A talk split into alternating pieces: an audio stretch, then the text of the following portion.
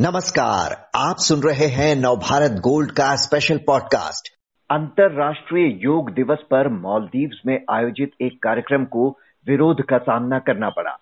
यहाँ की राजधानी माले के एक स्टेडियम में आयोजित योग कार्यक्रम के दौरान भीड़ अंदर घुस गई और तोड़फोड़ कर लोगों को योग अभ्यास करने से रोक दिया। मालदीव्स के प्रेसिडेंट इब्राहिम मोहम्मद सालेह ने घटना की जाँच के आदेश दे दिए हैं। ये पहली बार नहीं, जब योग को धर्म विशेष से जोड़कर इसका विरोध किया गया है। आखिर कट्टरपंथी योग से क्यों नाराज़ हैं? क्या वाकई योग किसी धर्म से जुड़ा है? यही समझने के लिए बात करते हैं जाने माने योग गुरु सुरक्षित गोस्वामी से, जो आज हमारे साथ हैं। सुरक्षित जी, आपसे समझना चाहेंगे कि योग क्या है? क्या ये एक फ़िज़िकल एक्सरसाइज है? ध्यान की प्रक्रिया है? या किसी धर्म विशेष का कोई अंग है? योग का अर्थ होता है जुड़ जाना। जुड़ जाना अपने आप से, अपने स्वरूप से, अपनी उस चेतना से, जिससे ये पूरा जीवन चल रहा है। जानना उसके, उसको जो मैं हूँ। यह कोई धर्म नहीं, यह कोई मज़हब या संप्रदाय नहीं। ये मूलभूत से अपने वजूद से जुड़ा हुआ एक ऐसा अभ्यास है जो हमें हमारा ही पता बताता है। या यूँ कहें कि ये जोड़ता है परम पिता परमात्मा से, जिससे ये सारी सृष्टि की रचना हुई है। या यूँ कहें कि ये जोड़ता है प्रकृति से, जिससे ये शरीर हमारा बना है। ये शरीर प्रकृति से आया है और परमात्मा की कृपा के माध्यम से जीवन चल रहा है। योग में, महर्षि पतंजलि ने जब योग सूत्रों की रचना की तो वहाँ पर किसी धर्म की बात नहीं की। ना वहाँ पर कोई हिंदू धर्म है, ना अन्य किसी धर्म का नाम है। धर्म से योग का अर्थ नहीं, बल्कि हिंदू धर्म में योग को बहुत ही विस्तृत रूप से उसका अभ्यास किया गया है, उसका प्रचार प्रसार किया गया है। असलियत में योग एक ऐसा साधन है जो हमारे शरीर के स्वास्थ्य में चार चाँद लगाता है। योग एक ऐसा माध्यम है जो हमारे मन को शांत और एकाग्र करता है और तैयार करता है हमें अपने ही स्वरूप से जुड़ जाने के लिए। या यूँ कहे कि योग एक ऐसा माध्यम है जो तैयार करता है हमको, हमारे परमात्मा से एक हो जाने के लिए।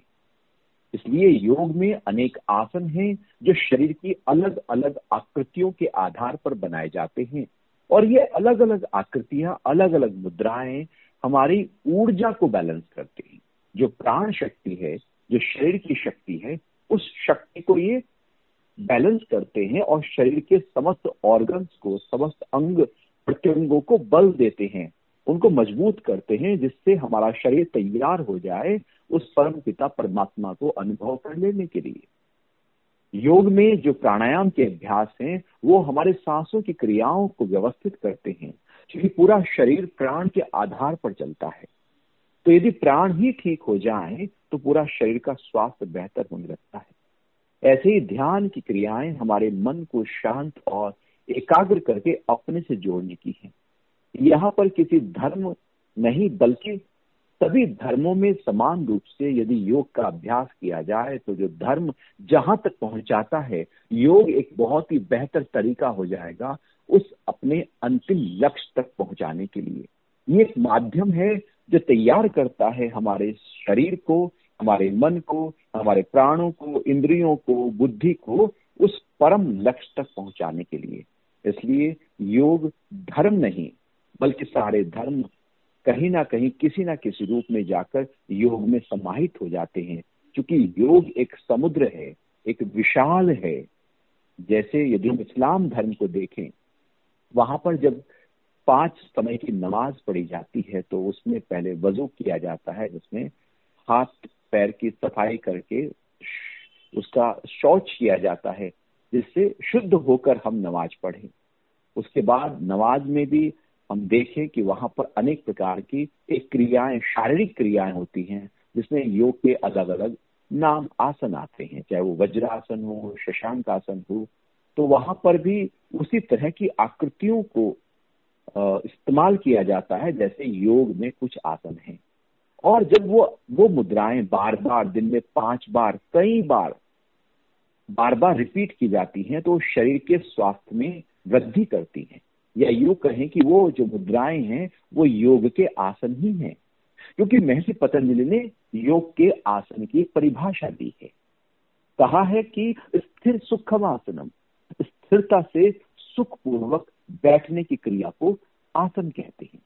तो जब हम इस्लाम धर्म में उस, अल्लाह को याद करते हैं और एक शरीर की आकृति बनाते हैं, स्थिर हो जाते हैं, मन को एकदम शांत करते हैं तो वह एक आसन हो जाता है और वह आसन इस घट को, इस पात्र को, इस शरीर को तैयार करता है उस परमात्मा से एक कर देने के लिए।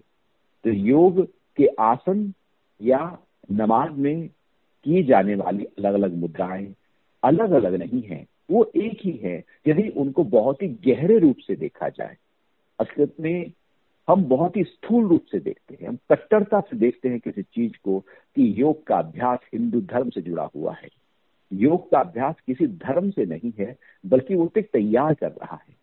और यदि आप योग का अभ्यास करते हैं, और उसके बाद जैसे मोहम्मद साहिब ने जो नमाज़ में, पाँच समय की नमाज़, जो अलग अलग सूर्य की अलग अलग गति के आधार पर सुबह से लेकर रात तक की अलग अलग गति के आधार पर पाँच समय की नमाज़ का वर्णन किया है यदि हम योग के आसन और वहाँ उन्होंने मैं तो कहूँगा कि जो मोहम्मद साहब थे वो एक योगी थे वो उस योग के पक्ष को जानते थे उन्होंने अपने नमाज़ में ही योग के आसन शामिल कर दिए जिससे हम्म। व्यक्ति इन अलग अलग आसनों के माध्यम से अपने शरीर के स्वास्थ्य को रोज अच्छा बेहतर करता जाए मन को एकाग्र करता जाए और अल्लाह में अपने आप को एक कर ले। जी।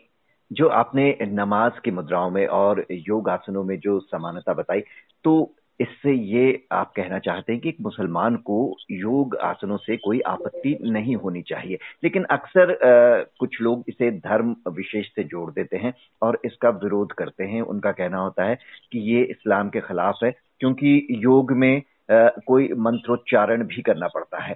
ओम के बारे में आपसे जानना चाहते हैं कि ओम का इसमें क्या महत्व है। कोई ओम ना कहना चाहे तो वो क्या कर सकता है?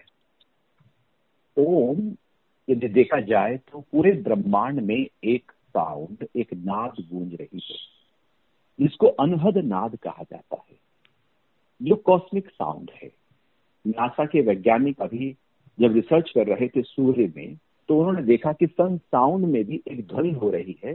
वो वैसी ध्वनि है जैसे ओम का उच्चारण किया जाता है।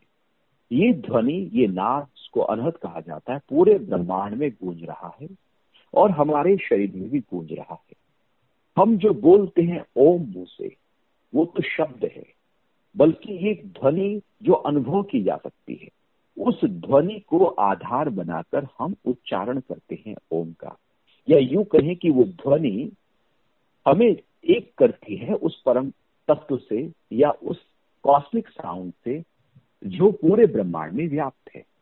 ओम जोड़ता है इस शरीर को, उस ब्रह्मांड से, इस पिंड को, उस ब्रह्मांड से। तो यदि ओम का उच्चारण हम न करें तो कोई बात नहीं, कोई ज़रूरी नहीं है कि आप ओम का उच्चारण करें।